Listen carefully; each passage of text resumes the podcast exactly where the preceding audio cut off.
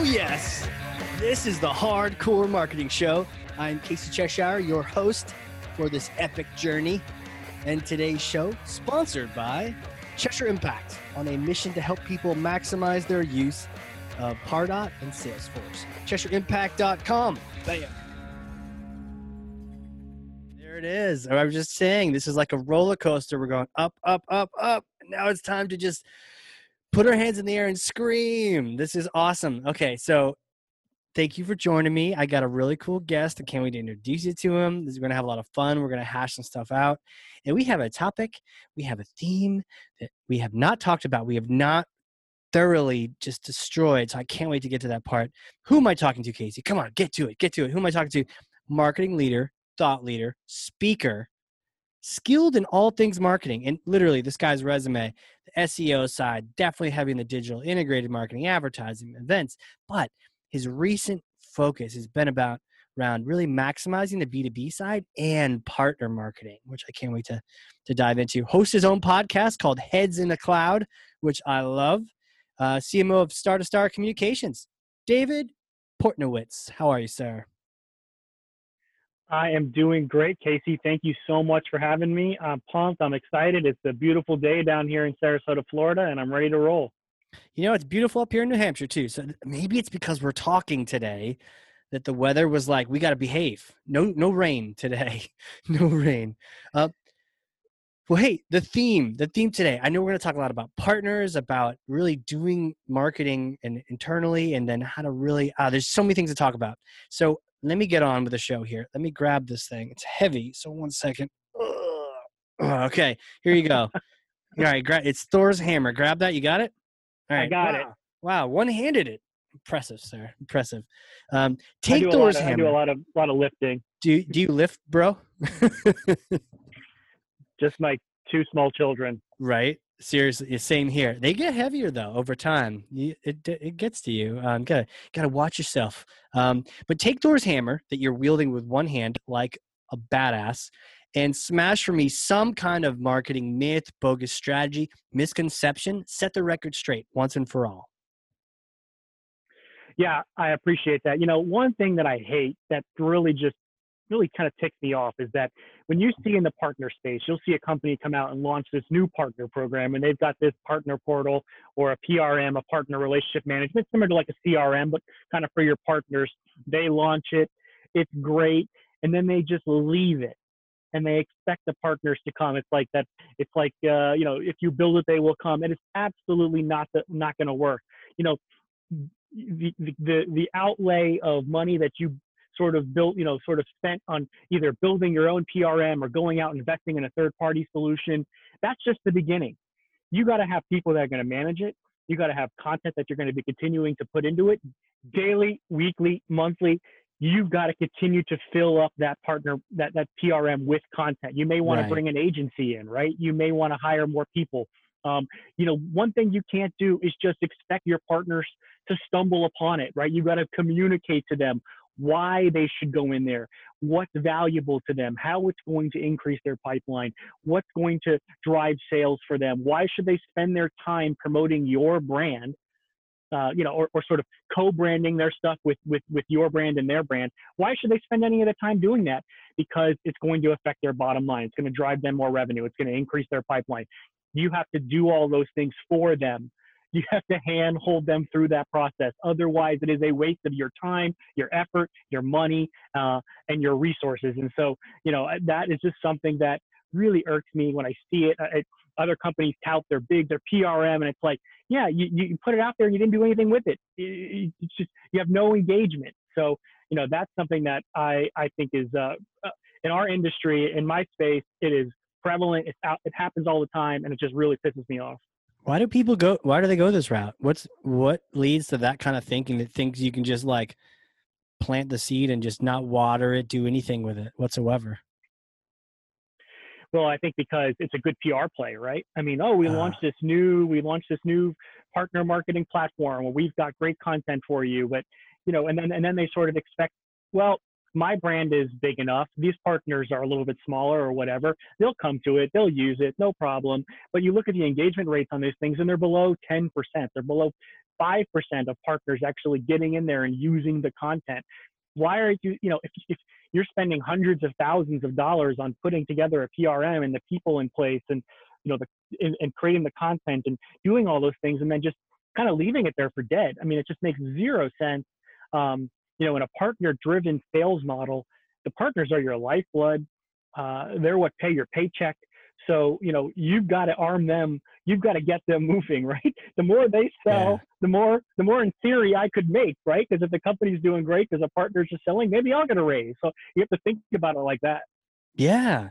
It's like why people think like, partner marketing is not the field of dreams, right? If you build it, they will come. The baseball players just miraculously appear. That's not going to happen. Like a couple may trickle in, but they're not going to play a whole ball game there. It's not the movies here. It's not Iowa. It's not happening. You just build this thing. And I love that you addressed this certain thing. I wonder if you could talk more about this. The idea of you were saying like, you got to ask yourself why. Like, why do they want to go to this thing? It's kind of like when I get the email that I hate. People who have listened know that this is the email I hate the most, which is like, come to my new website, check it out, right? That has no value to me whatsoever. You just interrupted me. I unsubscribed from that like it's hot because it's like, check out my new website. I don't care about your website. It sounds like the similar vein here. Hey, we got a portal. Great. Good for you. I don't care. I'm busy over here. Partners are busy. I got to sell this stuff. I got to do this stuff. I got to make my own number this month. I don't want to be bothered by your silly PRM, your silly partner site, any of that stuff. Yeah. I think you got to think about it like this.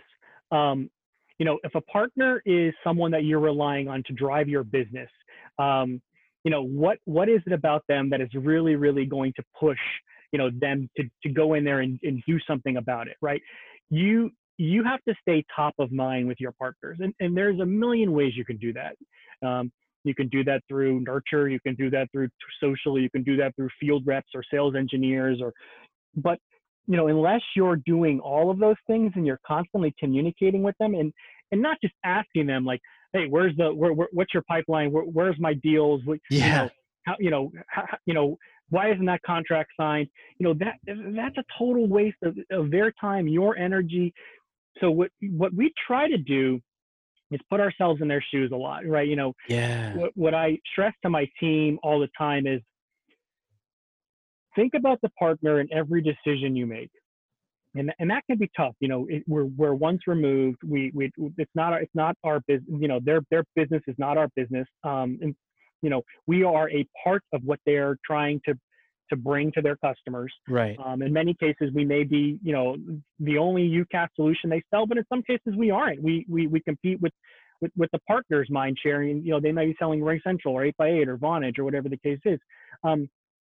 So for us, we have to show the partner, we have to remind the partner why they should come to us. The onus is on us. It is not on right. them. And I think that's really important to remember.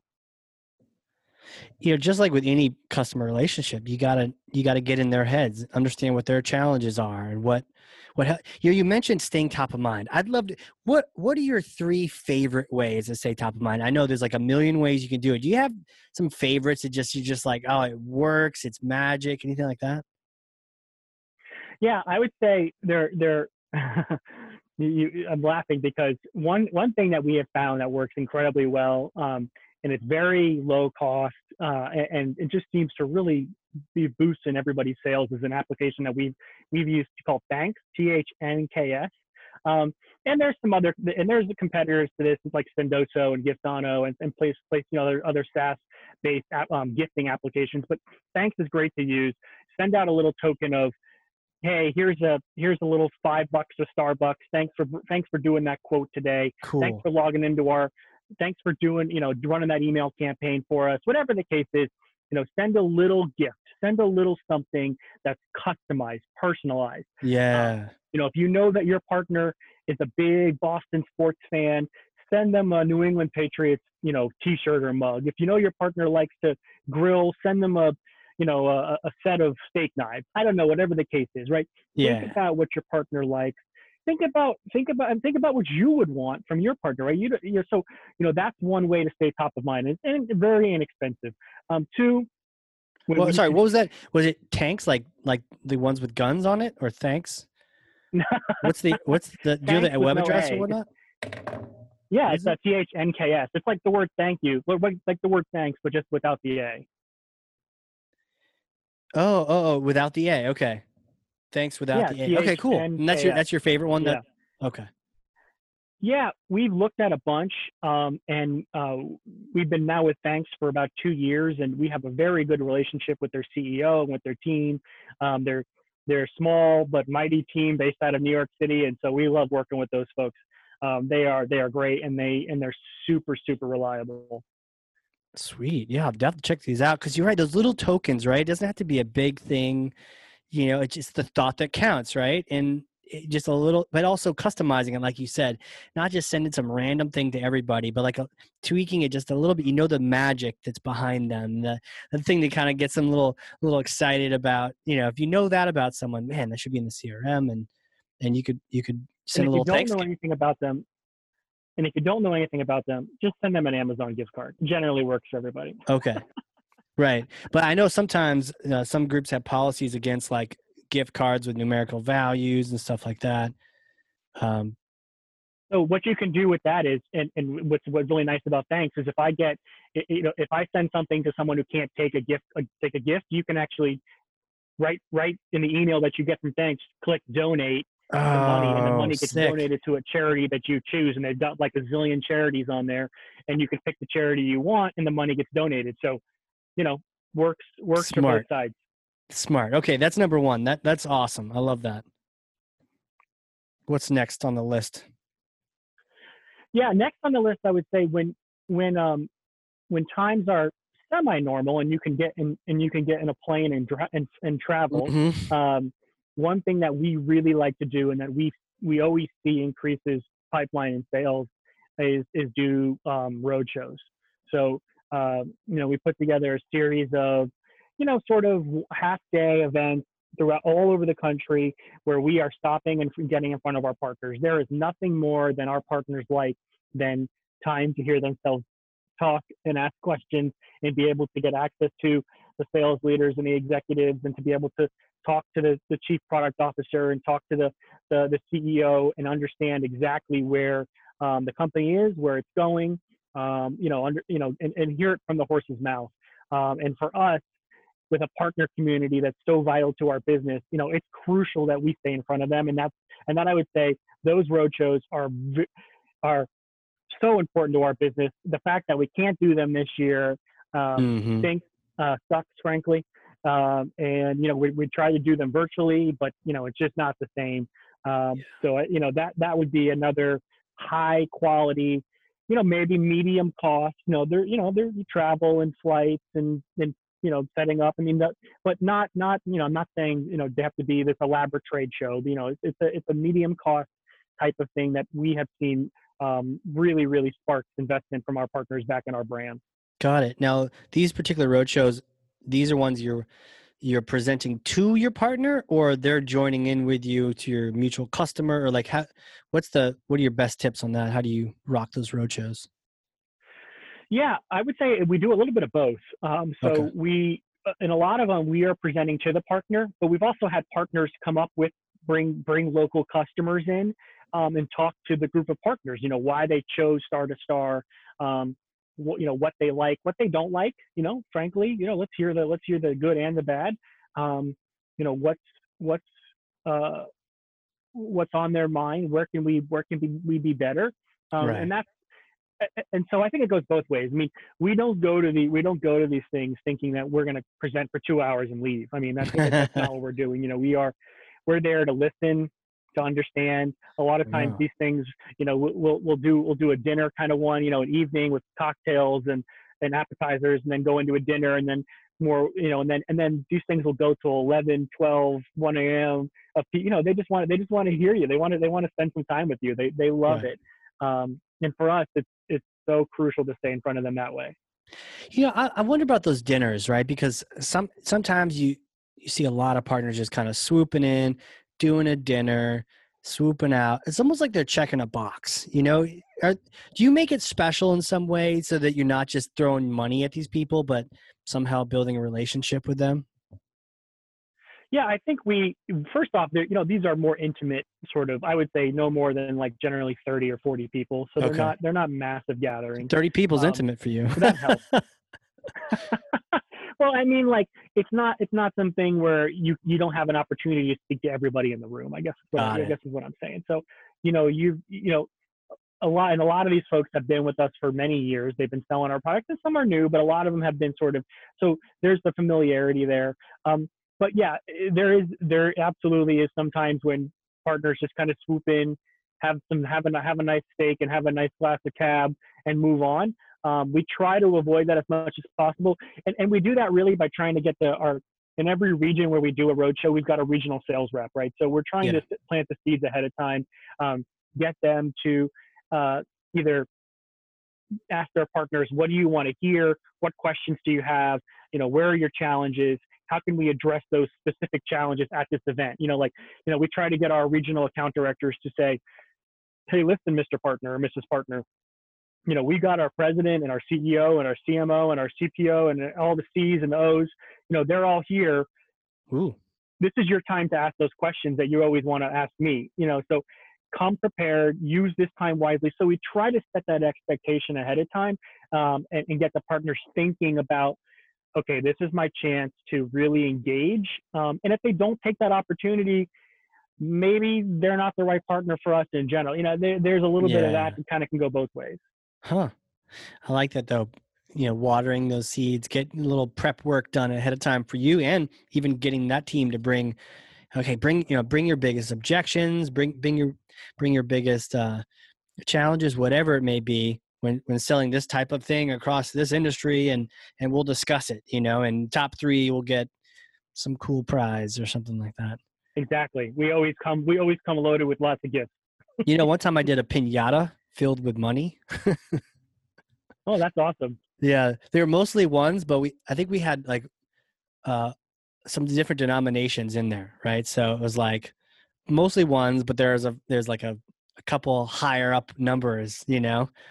And it's just silly stuff, right? And to your point, just getting them involved, but also teaching them. I think it's important to teach them, you know, to really give them intel, not just, it's like wine and dine them, yes, but also be using that time to, like you're saying, give them insights and make them better than when they first came to that meeting. Yep. And so to speak to your 2 points there, one, if you have small children and you've been to birthday parties, a piñata, not as easy to open as you might imagine. True.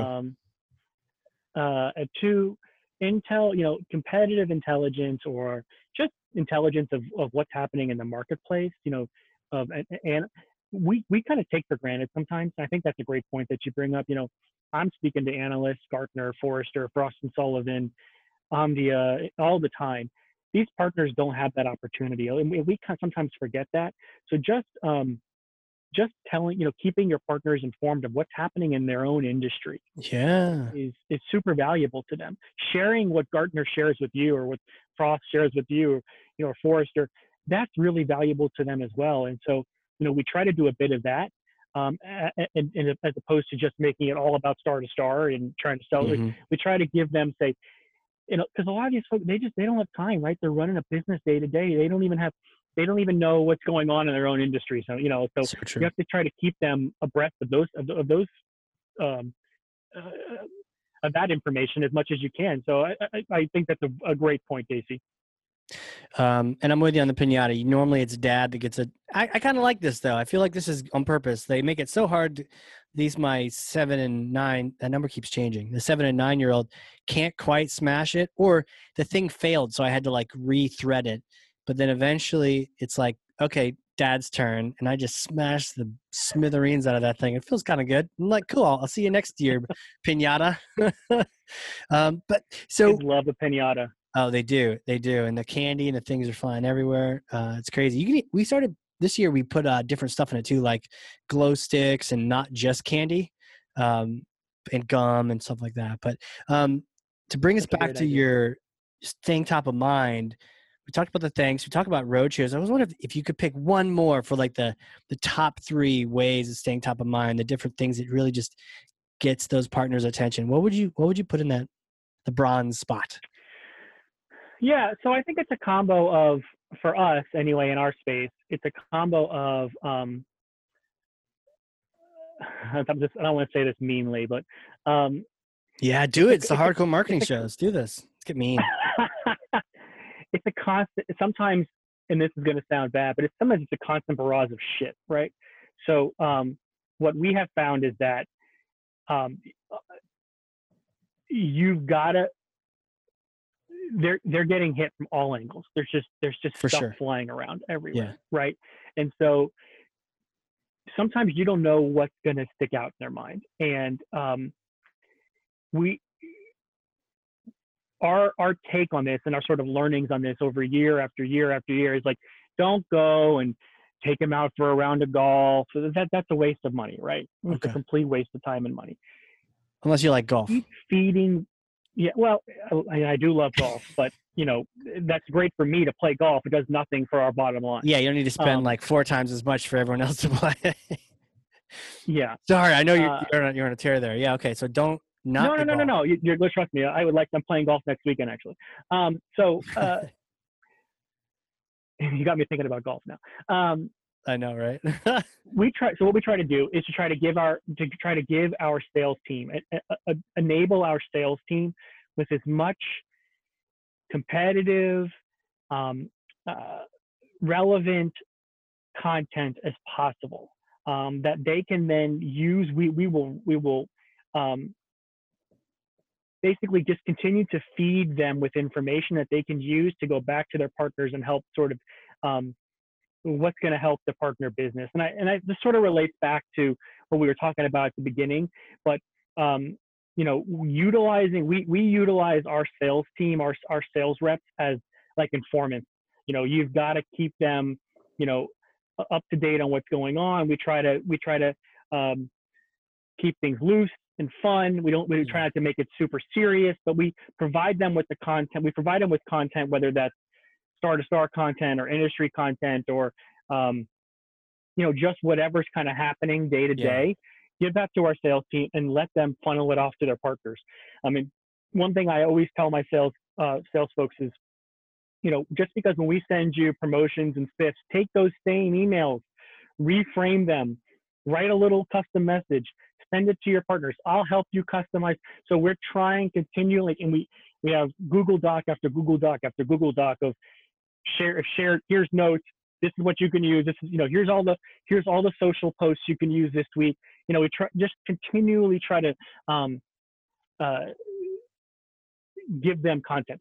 Salespeople are dumb as fuck, so you have to give them as much content as possible. 20 minutes in, now we're getting to the real show here, people. This is the how do you really feel, Dave?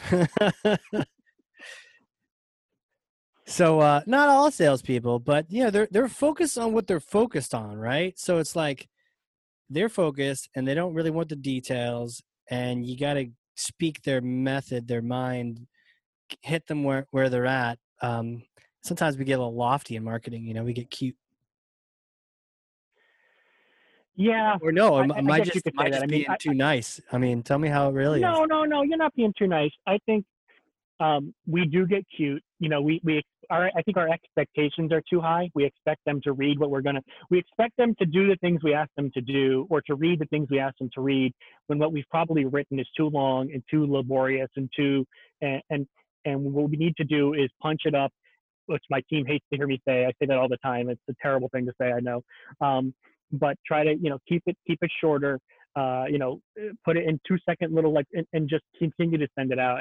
And you know, they're just, like you said, they're occupied with other things, right? They're trying to close deals. They're trying to win hearts and minds on the street. And my little marketing spiel is probably the last thing they care about. But to me, it's really important. Well, true, right? So it's like we've got something we're trying to get across. They don't, by default, care. So we got to speak to that. And in the constant barrage of things, especially if it speaks their language, it makes total sense. My follow-up to that is, you've mentioned content a lot, and also you got to feed that PRM, you get whatever system you have or whatever program you're doing, or whether just natural, just you need that content to be enabling your sales team, enabling your partners. Do you have an approach to that? Like, how do you just, you know, finger to the wind and like create content, or how do you plan to like really address their needs without just sort of writing something and hoping that they like it? Yeah, great question. That's literally something that we struggle with every day, I'll be honest with you. Yeah. But, you know, we have a content plan that we sort of outline at the beginning of the year. And, okay, cool. And we put together, and these are the topics we want to cover based on what's happening that time of year. Obviously, this year got completely thrown off. You know, so we've had to shift what we're doing to be about all the COVID stuff. We don't have to go down that road. Right. But, you know, the general remote work and all that kind of jazz. You know, we have a content plan. We updated monthly. We have 2 agencies that I work with externally, in addition to people I have internally that are helping to feed content to us. I mean, this is not a cheap endeavor, you know. But for us, like you've said, I continue to mention it. It is so crucial to our success. So, you know, we are continually asking our partners, you know, what kind of content do they want? I've got 2 people on my team that basically speak to partners all day, every day, and helping build out marketing plans for them, helping to garner their feedback, understand what they're going up against, and then bringing that into our marketing team, into our sales team, and then we adapt from there. You know, it's a living, breathing organism. You know, I can say that I'm definitely not sticking my finger in the wind and guessing. I would say that, Casey. But there is, you know, this year we came in with a plan of how we wanted to talk about ourselves. We knew that we had certain products coming out. We knew that we had, we were working on a bit of a rebrand, a sort of a rework of our messaging. So we wanted to focus on that a lot. So, you know, there is, you know, not one way to do it. That's the right way. You could do it all in-house, fine. You could do it all externally, fine. We feel like the best way to do it on our end is to do a bit of a mix. Right. And I am not a huge fan of changing agencies a bunch of times. I just think it's a pain in the ass. For sure. You know, to have to re-educate an agency on what your business is, how you speak, the language you use, you know, how you make money. I mean, it takes 6 months for them to learn anything. And so to do that every year is a pain. So I try to keep the same agencies on, which may be not the most effective strategy from a cost standpoint. That may cost me a little bit more in the end because, you know, they don't feel like they're competing against anybody else. But, you know, I definitely think that there's a trade-off there. So, you know, content is vital to any good marketing organization. How you use it is probably more important though, right? So okay. Like, you know, we try to create everything that's scalable. So when a partner, I'll just give you an example.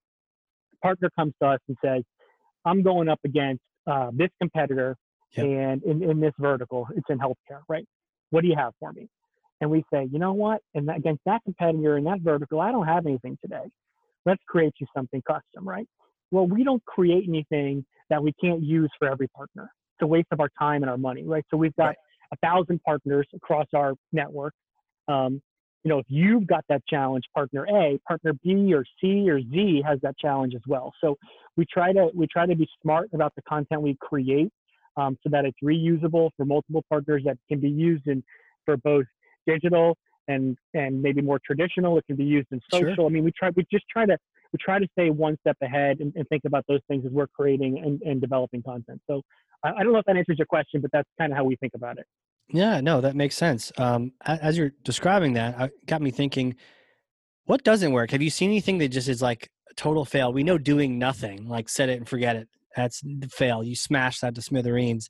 Are there any of these tactics? We talked about your favorite 3. Are there any ones that you're just like, it's a miss, or you're just, it's not a high priority for you? To put it politely.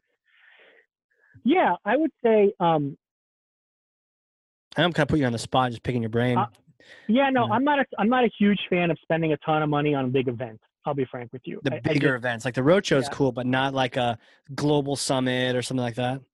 Yeah, we will definitely go to a few big events. I will tell you, Casey, we've had more success at big events being on the ground, trying to do a little bit of guerrilla rogue marketing, sure.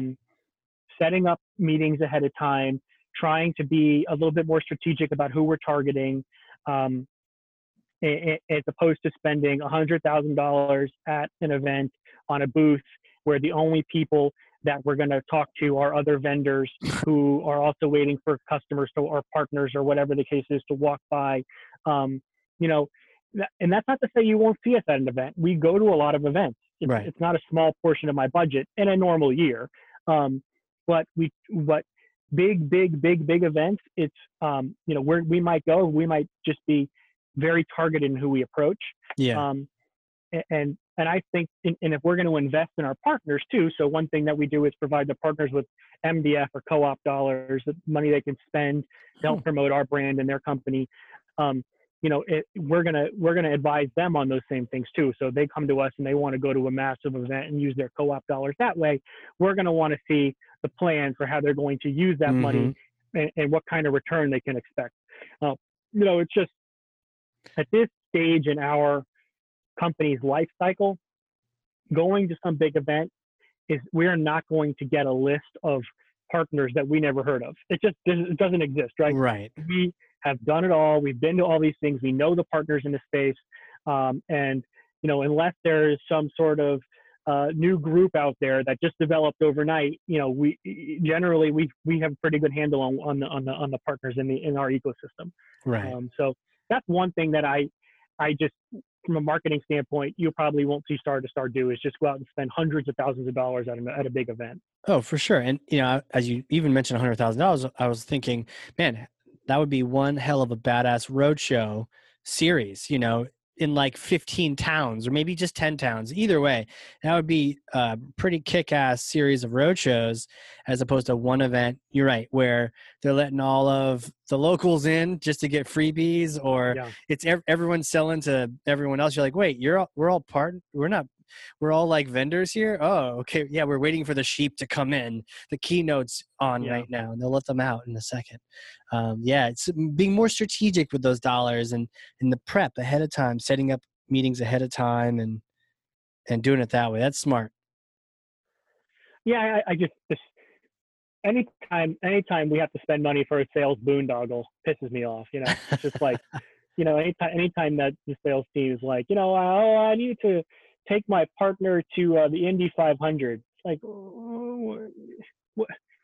okay, partner X sells massive deal, gets us, great, no problem. You want to do that? That's fantastic. But just because you want to go to the Indy 500 doesn't mean I have to pay for it out of marketing.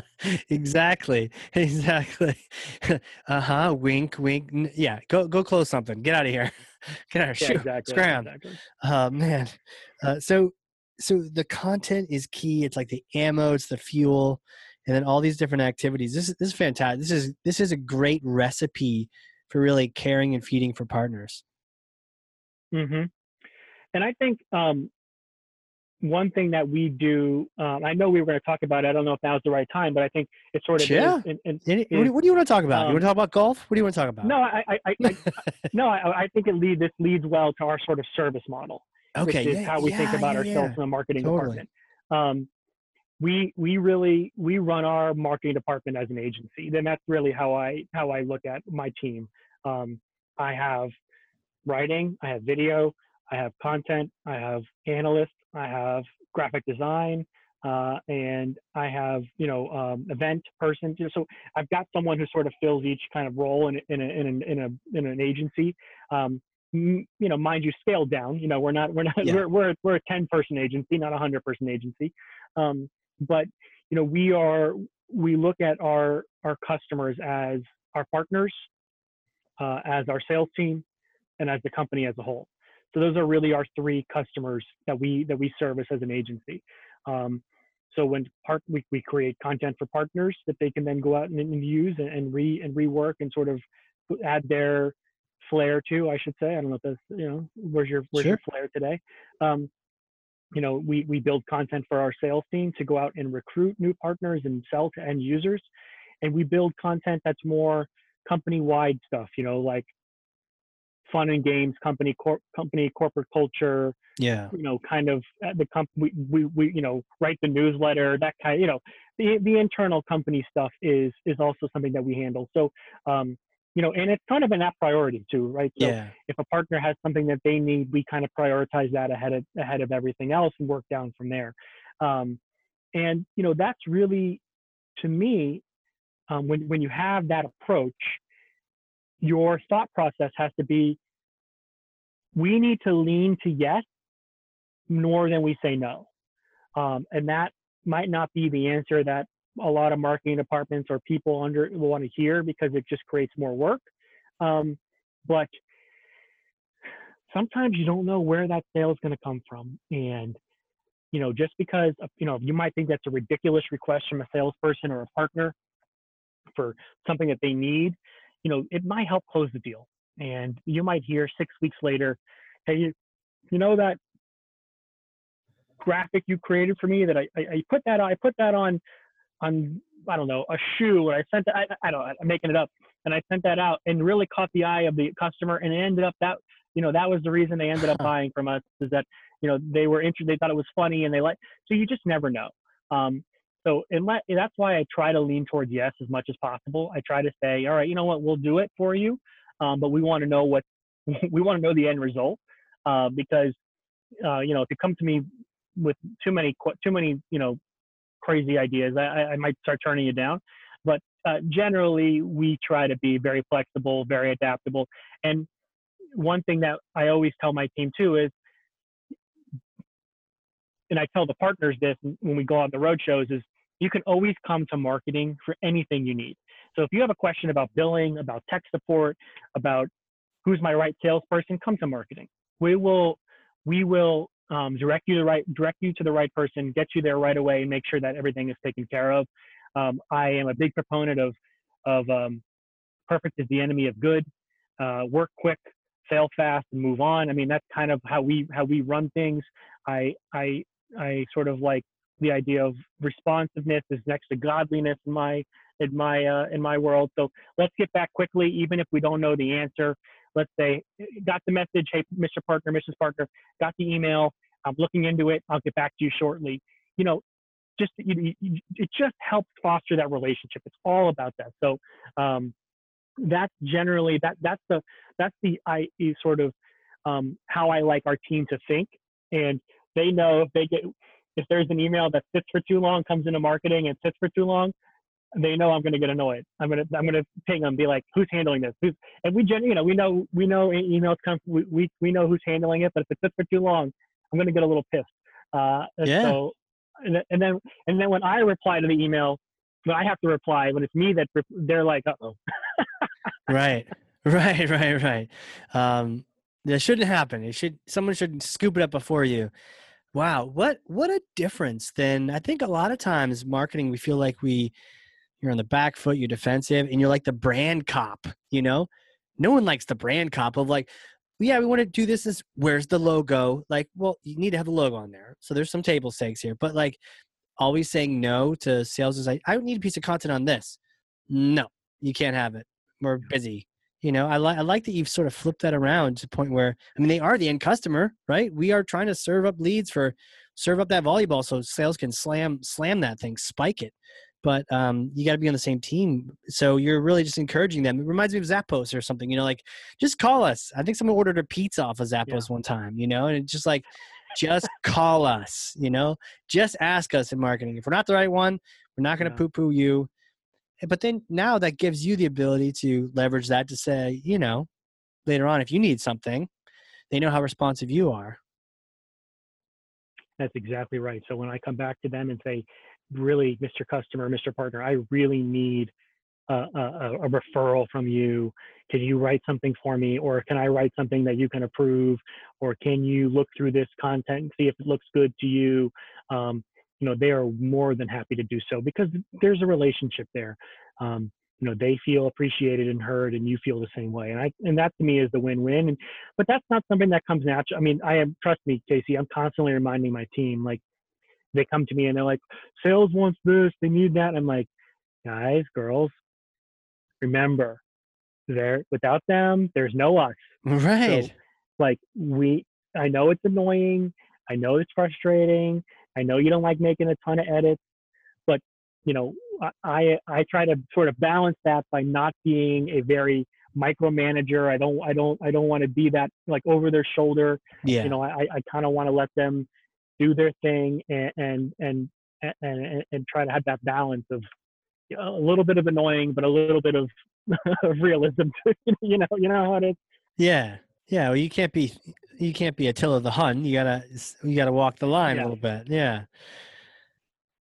This is a cool approach. I think we could probably talk for days about this. Just the idea of flipping that around and being the positive force and being in their corner as opposed to being an adversarial relationship. Sales has enough worries and they don't need to be worrying about marketing.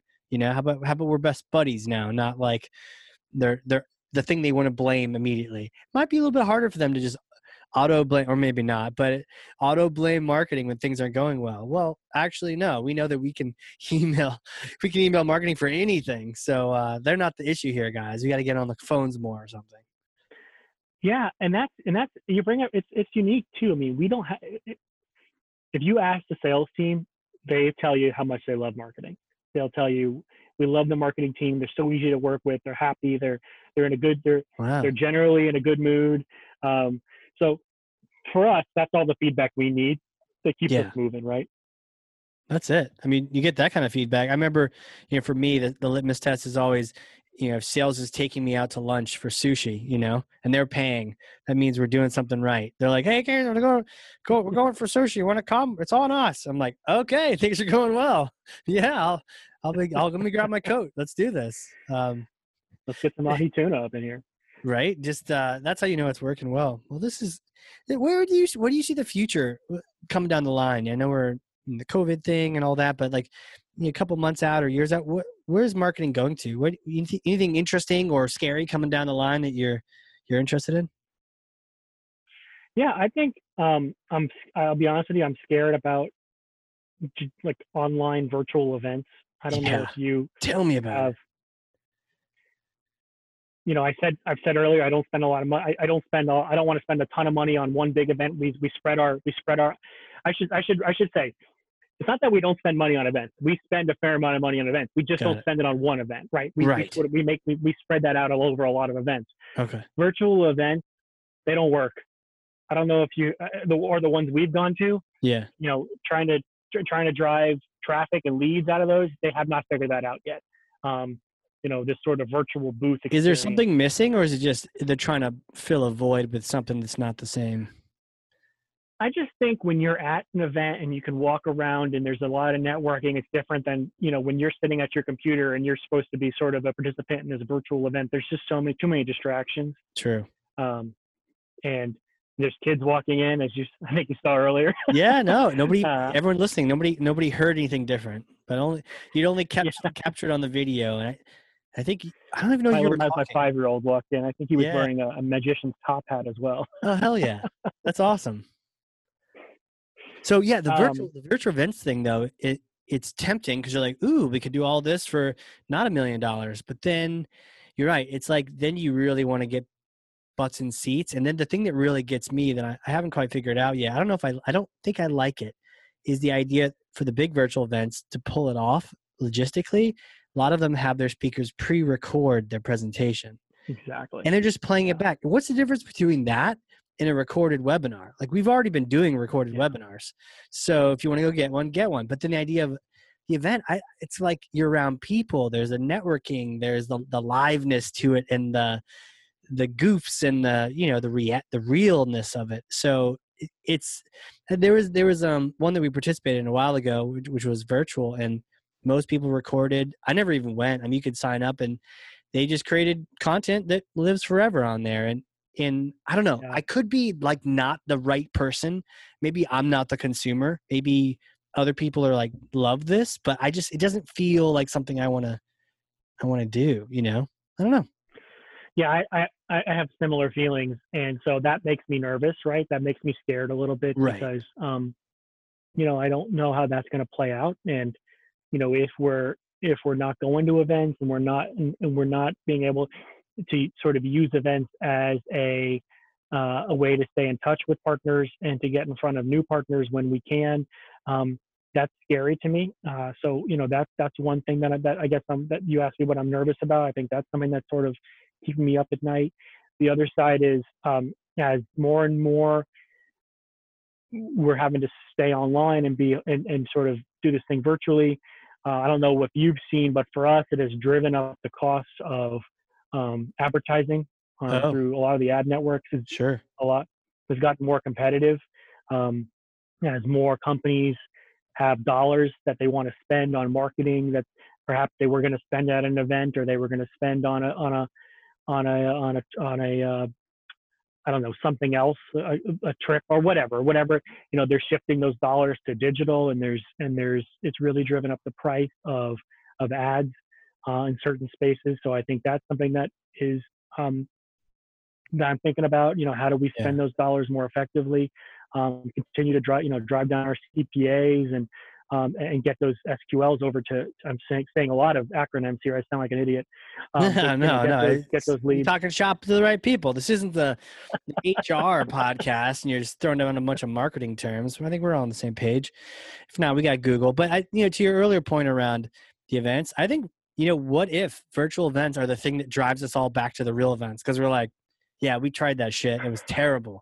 It had none of the free lunch. It had none of the networking and the serendipity of sitting next to someone who becomes your best friend, and you go out to the happy hour, and then you become, lifelong buddies and peers. And it's all the, or sitting in a session because you can't get out because you sat in the front row. Never sit in the front row. And then you learn something. Like I remember I was sitting in the front row for a Drift conference. I don't know why. We use Drift. Big fans of Drift, by the way. Oh, yeah? Oh, right on. Yeah. What's up, Drift? Yo. So I was at their conference back in Boston, back when it was, actually happening. And did you go to that one? Did you go to any of their conferences? Okay. No, but I met with some. I was out in Phoenix back in February at the B2B marketing event. Oh yeah. And the Drift folks were there. That trade show was the last. People that I've talked to that were at that show that I've talked to now, I'm always like joking with them that was the last trade show ever, because that was right before everything.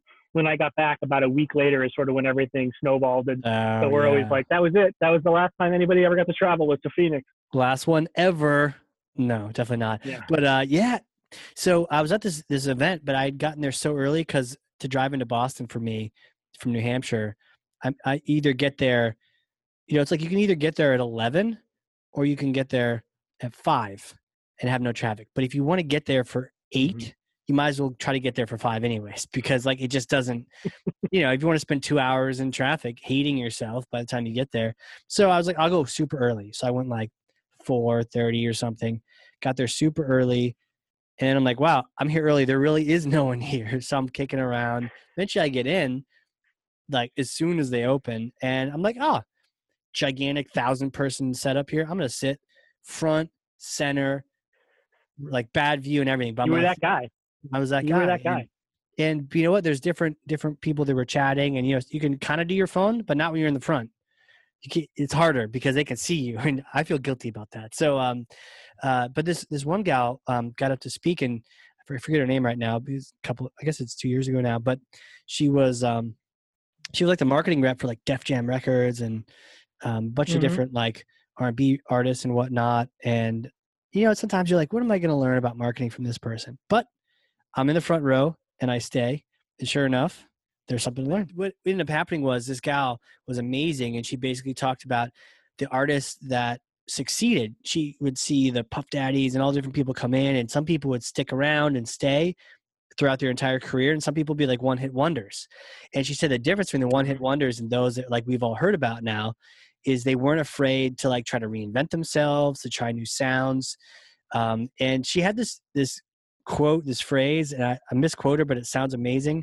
It was something effective like, take off your high school varsity jacket, pick up your spear and your bear armor, leave the cave and go get the next one, And I was just like, yeah, we do that.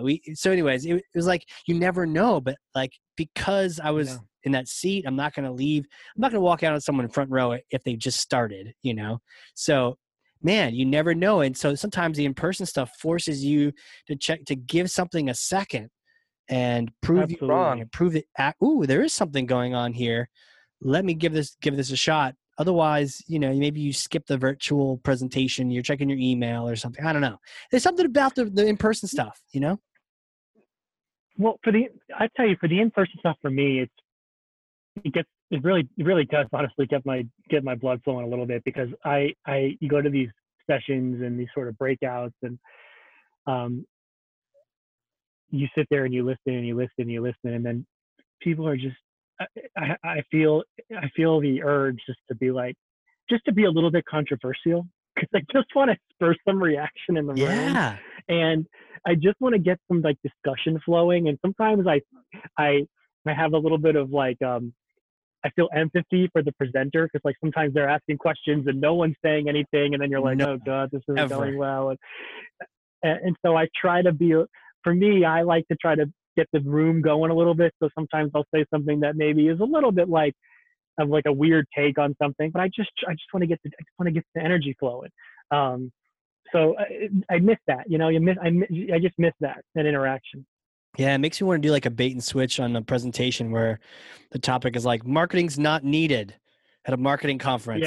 Yeah. You know, everyone shows up all pissed, and then you're like, good, we got to sell ourselves, people, let's do this. And they're like, oh, you got me, but I can't leave now. The doors are already closed. Like, I'm stuck.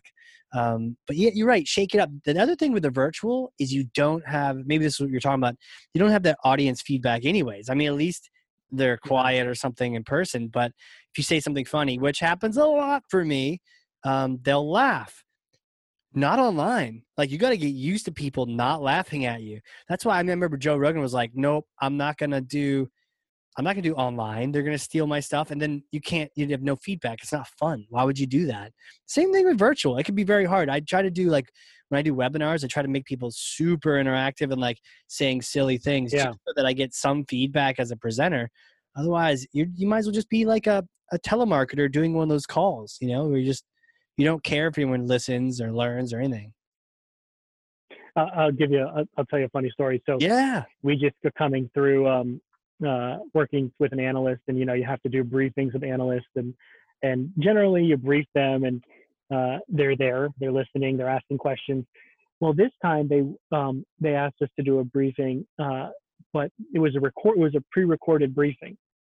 So we recorded it and then sent them a recording of it. I'll tell you, it was the most awkward hour and 10 minutes of record. It was just so, there's no pushback, there's no feedback. It was just like hard to get used to, of like, you know, there's me and a couple other people doing the recording, and we're sort of playing off each other, but it's just not the same. You just need someone nodding and listening. You just miss that. And I think from an event standpoint, the other thing that you don't get is, sometimes when you're at an event and you're on the floor or whatever, something's going on, it's going to draw people in. And that's really hard to do in a virtual. I mean, there's not that sort of, original or authentic experience. You're missing all of that. And that to me is that's a challenge. I don't know what's going to happen. I have a hard time seeing how we go back to doing an event in Las Vegas where there's going to be about 3,000 people in a trade show hall going in and out, and I can't see that happening for a while, and that's scary to me. For a while, yeah. I mean, yeah, I see a lot of events have pushed from this year to next year. It'll be telling if, you know, people pull it off next year, maybe more efficiently, maybe not as pizzazzy at the beginning, but I think there's at least half of us that want to mingle with people, right? There's the introvert, the extroverts. There's some percent of the population. I think a lot of times at these events, it's to go to a fun location. It's to get out of the office. So there's a lot of those other intangibles that get out of your house. Get out of your house. Yeah. So if you don't, I see it coming back, half because I want it to, and half because we're not at the point where we need to be 100% virtual for the rest of our lives. I could see temporarily, but I do see it coming back. I think especially after a year of us not having it, people being like, okay, anywhere. I'll even go to an event in New Jersey, please, someone, you know, like not even, you know, like New Jersey is always a place I was like, well, I don't want to visit New Jersey, but I hear there's some nice places there, but I've never been. I've only been to the places you can forget, but it's like, I'll go anywhere, get me out of my virtual home environment, mingling with people. Yeah. And you know, sometimes you learn from the people that you bump into as well. Yeah, I agree with all of it. I just, so that's like, that's one thing that I'm nervous about for the future. Yeah. So we'll see what happens. I don't know. We shall see. Time will tell, sir. Well, you know, like there's a bunch of experiences on your side. I'm wondering where all this expertise comes from. Who are you, man? Who are you? Take us back to like little Dave days, like little you. Was it little Dave or little David running around and getting in trouble? What was it like being grown up? It was good. You know, I grew up in Florida. That's right. I'm actually a Floridian. You know, I don't think there's like, you know, people always joke, I've never been anybody who's actually from Florida. They all retire there, right? You don't actually grow anyone there. Yeah, except exactly. Yeah.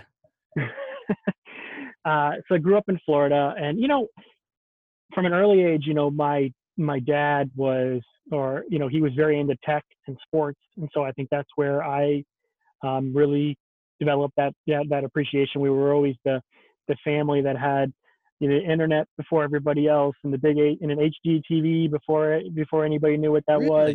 He's like an early adopter kind of guy. He's like cutting edge. Yeah, he was.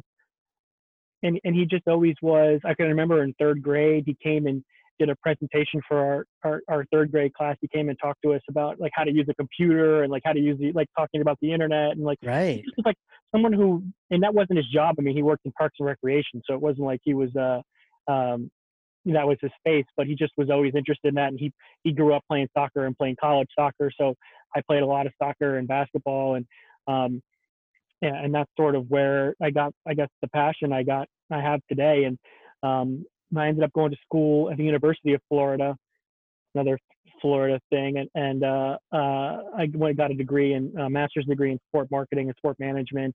And really wanted to be in the sports world.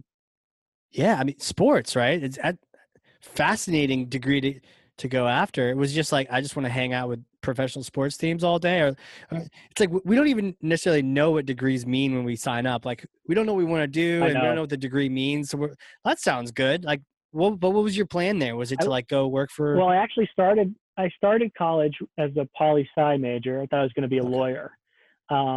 Quickly after a semester realized that was not for me. And switched to, and I didn't even know sport management was a thing, right? I had no idea. So I switched to that, and really, really liked it at the time too. At UF, they've since moved it, but it was actually when I went to school there, it was in the School of Exercise and Sports Science. So as a sport marketing, sport management student, I had to take biology, physiology, kinesiology, because you were basically like taking the classes that sort of corresponded with like if you were going to become like a physical therapist. Right. It sounds like it. And so I had to take those classes in addition to, you know, the marketing, you know, your sort of gen ed marketing and classes. And then I stayed and got my master's degree, which was more specialized in sport marketing. And that's really where where it was like more of the business classes, but with a sport focus. And did 2 internships. And my I did both my internships at IMG. IMG is, for all intents and purposes, the largest sport marketing company in the world. Was bought by WME. If you've ever seen the show Entourage, Ari Emanuel, the character Ari from Entourage was based on Ari Emanuel, who owns WME. Ari Emanuel is Rahm Emanuel's brother. Rahm Emanuel was the chief of staff for President Obama. So I mean, it's a very successful family. So Ari Emanuel, at the time, I worked for IMG. They were owned by Ted Forsman, who then sold the company to WME, and they're part of that group now. But worked for IMG for 7 or 8 years down at, they have a training facility down here in Bradenton, Florida, called IMG Academy. which is where they do a ton of youth sports and professional sports training. So when I was there, I don't know if you're into tennis at all, but kind of started out as like a tennis academy mostly. Oh, okay. So like that's where like Maria Sharapova and Andre Agassi and Jim Currier and the Williams sisters and all of these famous tennis players had grown up. And then IMG came in and added other sports. Now they have soccer and basketball and baseball and football. And so when I was there, we would have, we'd have Cam Newton there, and we'd have Russell Wilson, and we'd have Wade. And you got numb. Like I can remember walking in one day to work, and Cam Newton is like walking in front of me, just like another person, just athletes all around you. I got to travel a fair bit. I went all over the world. I got to go to the French Open and Wimbledon, and got to travel for tennis a bit, and so that was fun. And got sort of I got kind of fulfilled that idea. I thought I wanted to be an agent, like Jerry Maguire. Yeah. Quickly realized that an agent, basically one of my best friends was an agent. And I quickly realized that that seemed like nothing more than a glorified babysitter. Really? With just clients that had unrealistic expectations, and parents. And it just seemed like a lot of headache for not a lot of payoff. Right. Not as glamorous as maybe Tom Cruise or any of the shows make it seem. So I was there, and it was really the birth of modern digital marketing. When I started, the website was terrible. I think it was all Flash-based. Of course. There was no online advertising. There was no social media. And not to say that they weren't doing those things, they just didn't exist. Like when Twitter was born when I was there. Mm-hmm. Facebook was born when I was there. So it was trying to learn through all that, trying to learn AdWords, and at the time we didn't even have a graphic designer. So I'm teaching myself how to do InDesign. Jeez. It was very, very much like, we were a small team, but we worked our asses off.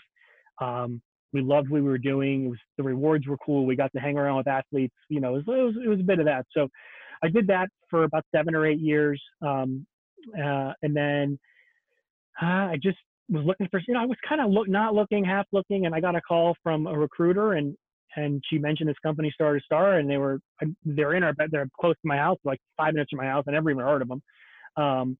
I looked at their website. It looked like a piece of shit. I went in for the interview, and I talked to who's my current boss today, a woman named Michelle Accardi, who is the president of the company. At the time, she was the CMO.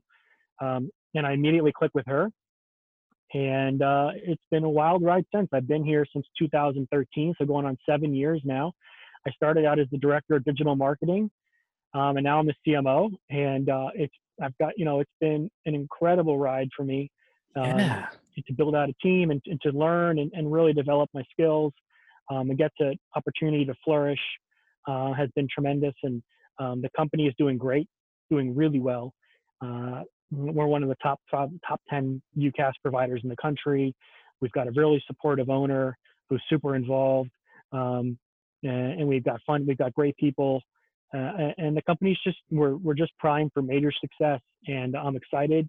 It's very very entrepreneurial. I would say it's a very entrepreneurial company, which keeps it fun.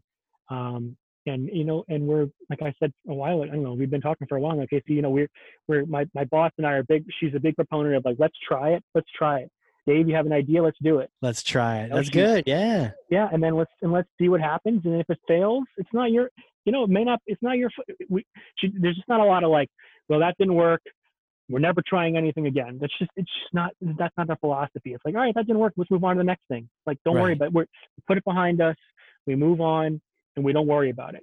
Jeez. And that's been fun for me. And I'm going on seven. It's crazy that I've been here for almost 7 years now. But it's been a cool. I don't know. I guess if you would have asked me in college if I would have spent 7 years working at a VoIP company or a UCaaS company, I would have been like, "What are you out of your mind?" But here I am. Yeah, exactly right. Like VoIP and tech and IT, in IT from movie stars and sports athletes, and but I see you got Taco Bell on your roster, so that sells me on it. But I miss you, Taco Bell. Yeah, lots of cool customers. You know, our product actually does really, really well in the diversified enterprise. So companies that have hundreds of locations, our product is super beneficial for.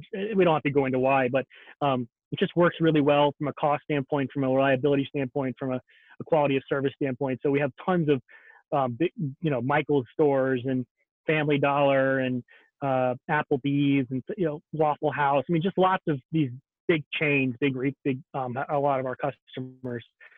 Right. So wow, it's cool. It's been fun to watch the evolution of the company. So it's been a wild ride. 100%. And it's like these are the two major steps, and you're not hopping around. Like you spent serious time in the agency world and now serious time over here, working your way up, getting a feel for things, and then exploding from there. It's wow. What do you know if you've taken anything Do you know if you have brought anything from your experiences in that agency world into your marketing, and does it even maybe tie into the partners and take it's almost, I don't want to say babysitting partners, but like it's almost like doing that at scale maybe instead of doing it one-on-one. I don't know. Is there anything there? Yeah, it's a good question. I think the main takeaways that I took from IMG, and I sort of translate them into Star2Star, is you know, this focus on customer service. You know, at IMG we were catering to a very high-end crowd. You know, the product is youth sports training, but for the more on the more wealthier side, I would say. The tip at the top of the spear kind of thing. So the families that send their kids there are, you know, have high demands and so I think there was that level of customer service that we wanted to provide, and everywhere we went, and the quality of things we were looking for, and you know, we were very much a stickler for the brand and for how we talked. I think I've taken a lot of that with me. Some of it I've changed, some of it I haven't. But I think that foundation, which I had I didn't have out of college, I think really, really helped me in my next step, which was to understand how to take those things and use them and try to scale them up for a different audience and a different perspective. And, you know, I'll be honest with you, when I came to Star2Star, I was like, oh, partners, B2B, this would be so much easier than B2C. And some cranky sports guy who wants his shoes laced for him or something. I was completely wrong though. It's doing B2B marketing is much more difficult. I mean, it's just the market you're going after is so much smaller. The potential fish that you're trying to catch are just, you know, they're bigger, but they're harder to reel in. So, you know, it's just that presents unique challenges, and I enjoy that. So that's kind of how I look at it. I totally see that foundation of high standards and customer service. Like I think people listening, I mean, they should like book themselves when this thing all gets out, book themselves a really expensive restaurant or, you know, hotel just for a night, just for a day. Don't go crazy with it. But you want to experience that every now and then, to just kind of expand your horizons to, there are levels above TGI Fridays, right? And just to get a sense for it, so that the kind of services you're providing for people, or, you know, expectations at a conference or this and that, you're not just setting the bar. Like you think the bar is set high, but that's actually like low, medium, if you know the full range, you know. So understanding the range, you know more about where things are at. So I'm sure that your partner programs were experiencing like a higher standard of, oh, well, we got to take care of them like stars, like VIPs. Yeah. Isn't this how everyone does it? You know, so it kind of like you started at the higher range, where every single person was like a you know, super valuable, and even the kids and the camps and all those things. So when you go to the B2B side, you're right. You're like, oh, you just sort of brought that VIP experience into it. That's kind of cool. Yeah, I honestly think that's a great analogy, the restaurant analogy. I never thought that about that specific analogy, but that's a great one. About, you know, go into the big cities and go to a really, really fancy restaurant once, it doesn't have to be something you don't want to eat, but, go to one of Danny Meyer's restaurants in New York City and experience the level of customer service that they provide there. And I think that is something that you can take home with you no matter what industry you're in. For sure. And he's written a book on it. I can't remember the book off the top of my head, but the book is not about a restaurant. It's all about customer service. And I think if you can think like that, then you're going to be in a good spot no matter where you are. You know, for me, and it doesn't have to be one of those things where you have a lot of money, right? I remember I was in the Marine Corps and like on a base in California, I remember standing on like a concrete parking spot, like the thing that's in front of a parking spot, just in my boots, in my uniform, like not making lots of money, but I booked this thing. So my girlfriend, wife now, we were going to go to this place called the Herb Garden, or no, the Herb Farm. Yeah. In the Seattle area. Have you heard of that one? Cool. It's no, but sounds delicious. it's like all the vegetables and herbs used for the cooking are all locally grown on property. Everything else is locally sourced. They only have room for maybe like 30 people in the whole restaurant that night, and you book in advance. It's a lot of money, but hey, it's love, people. and the cool thing that I found, worth it. Yeah, worth it. Hashtag at least once was they get your credit card. They know who you are. They bill you. You don't sign a check at the end of the night. Like they'll hit you. It'll hit your bank account, but you don't need to you just had the best meal of your life. Here's how much it costs. No. It's all handled. Yeah. When you're done, you can walk away, though you had 9 glasses of wine. So you got to go to the hotel right across the street. But either way, the experience of sitting down and having someone reach out and pour your first glass of wine over your shoulder while simultaneously your date had someone reach out their arm and pour their glass of wine. Yeah. Just it's those kind of experiences where so how, it's what could I learn from that? And how could I use that?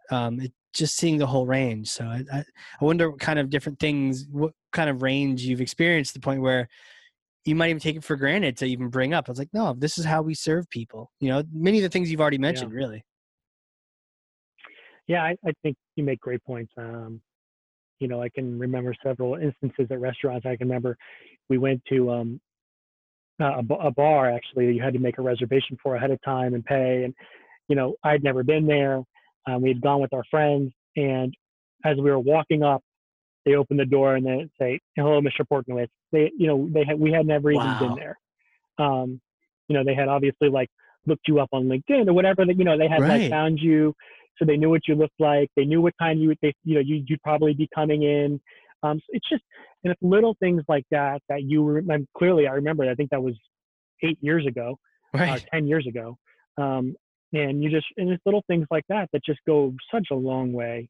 And if you can do those little touches, like the thanks, like sending a little thanks, it just endears you to your customer, to your partner, to an associate, to a colleague, and allows you to have a relationship with that person that, like you said earlier, you can, when the time comes that you may need something in return, you don't feel guilty asking for it. Yeah.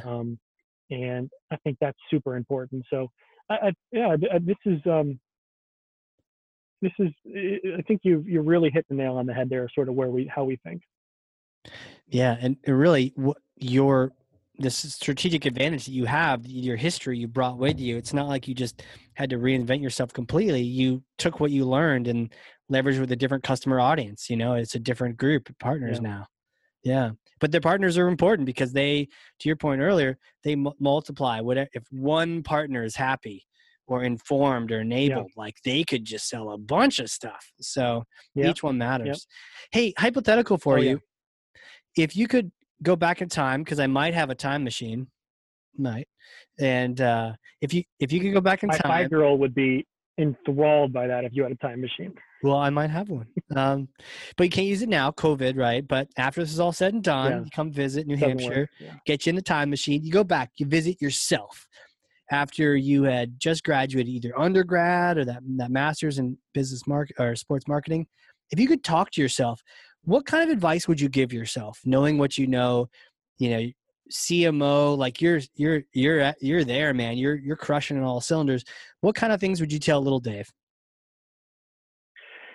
Yeah, the first thing that I always think about when I think about sort of where I was and where I've come is, you know, be patient, don't take things personally. I think that's something that for me, I struggled with a lot when I first got out of college and I first got into a job, is that, you know, you have a boss and that boss is going to have expectations, and, you know, and just because you may not have done this the right way, or you may not have done it the way they wanted to do it, and maybe they couldn't express themselves correctly, you know, don't take it so personally, like it's business. And, you know, that, you know, you can't, sometimes you have to take a step back and evaluate where that person's coming from. Now that I'm on the other side of that, I can see where I'm trying to explain to one of my employees how I want something done, or how it's been relayed to me that we should do something, and I can have a hard time explaining it. So then, you know, I can see the other side of it now, and I would say, you know, those are the two big things to me, which is have patience that things will work out, and try not to take things so personally, and trying to think, you know, you could certainly wear your heart on your sleeve and you can work hard, but at the end of the day, you got to leave it behind a little bit, go back home, have a glass of wine, have a nice little glass of bourbon or something, and decompress, and then sort of start your engines again the next day. And I think that's tough. That was tough for me coming out, especially in the sports world. A lot of egos, a lot of big personalities, and, you know, you're trying to fit in, and you're trying to push, and you're trying to keep, you know, you don't know what, this is like you were brand new, right? You didn't know what it took to keep a job. You know, you were learning. Yeah. So I think those are the two big things that I would tell myself. Yeah. That's so powerful, man. Not taking things personally. I think, you know, we're trying to prove ourselves. We don't know anything, a little vulnerable, and taking stuff personally. Like, hey, I know I've created projects and I've been on both sides of it. And, you know, I may have been not good at receiving the project, or even, or creating it, or designing, or passing on what my expectations are. No one's perfect, right? So if there's a miscommunication, hey, it happens, you know, learn from it. And it doesn't mean you as a person are flawed, you know, it's just the situation, not you. So true. And that's what I've tried to be at Star2Star, is be someone who, like I said, doesn't micromanage, I don't try to get too high or too low. I try to just stay in the middle and be even keel. Try to be a cheerleader for my team whenever I can, and advocate for them, and really push. Try to continue to push. You know, but understand that there's a limit somewhere. So I think you have to try to balance those two things. And so that's what I've tried to do at Star2Star. Makes sense. Makes sense. Hey, where can people connect with you? They want to reach out and become BFFs, or learn more about Star2Star, or just kind of get in your radius so they can learn more from you. Yeah, you can find me on Twitter. I'm at dportno, D-P-O-R-T-N-O. You can hear me on Heads in the Cloud. I have a podcast that we run on internally. What do you talk about there on that podcast? So it's me and we have a two other guys that sort of rotate in and out. We talk about what's going on in the UC space and the unified communications and collaboration space. We bring on partners, customers, vendors in our space, but then we talk to a lot of tech people. We talk to people who are sort of, you know, maybe ancillary or auxiliary to our space, but have, you know, dabble in the UC territory. Talk to analysts. I think I have one. I'm recording one tomorrow with one of our new partners that's just come on board with just got a big partner. So, you know, talking to them, learn about what their challenges are and how we can help. You know, we started that. It was an idea. I was at, I'll tell you a quick story because I know we're running out of time. No, we're good. Go all night, go all day. I was at, we were at, my buddy or one of my employees and I were at the Marketo conference out in San Francisco. Yeah, okay. Before it was Adobe. We had gone out and we had gone to this conference all day, and then we were out, we were eating Mexican and we were drinking beer, and we were kind of joking like, oh, we should host our own podcast and we should do this. And it was kind of like, it was like an idea. And then like, we got back and we were like, we should actually do that. It was like this, you know, it was like this kind of like, it was, you know, it was really kind of right before this giant podcast boom, you know, and it, yeah. was, and it was just something that we thought would be fun. And we ended up doing it, and we've been doing it for, I can't remember, 5-6 years now. We record probably one or two a month. And we really have a lot of fun. So if anyways, you want to check it out, Heads in the Cloud, you can go to headsinthecloudpod.com, or you can, you know, get it wherever you download podcasts. But you know, we have a fun time. We try to keep them light, fun. So. Yeah. Just kind of keep it real, have good conversations, man. That's awesome that you're doing that. Yeah. You know, considering that I've talked to you for close to an hour and a half now, I could see that'd be a fun podcast to listen to for sure. Time flies. We'll have to have you on, Casey. We'll have to have you on anytime. Anytime. Crack open a beer, or maybe that's after the podcast. But either way, it'll be fun. That's after, yeah. Well, you know, thanks for coming on here, and I've learned a lot from you, and this has been a fun time.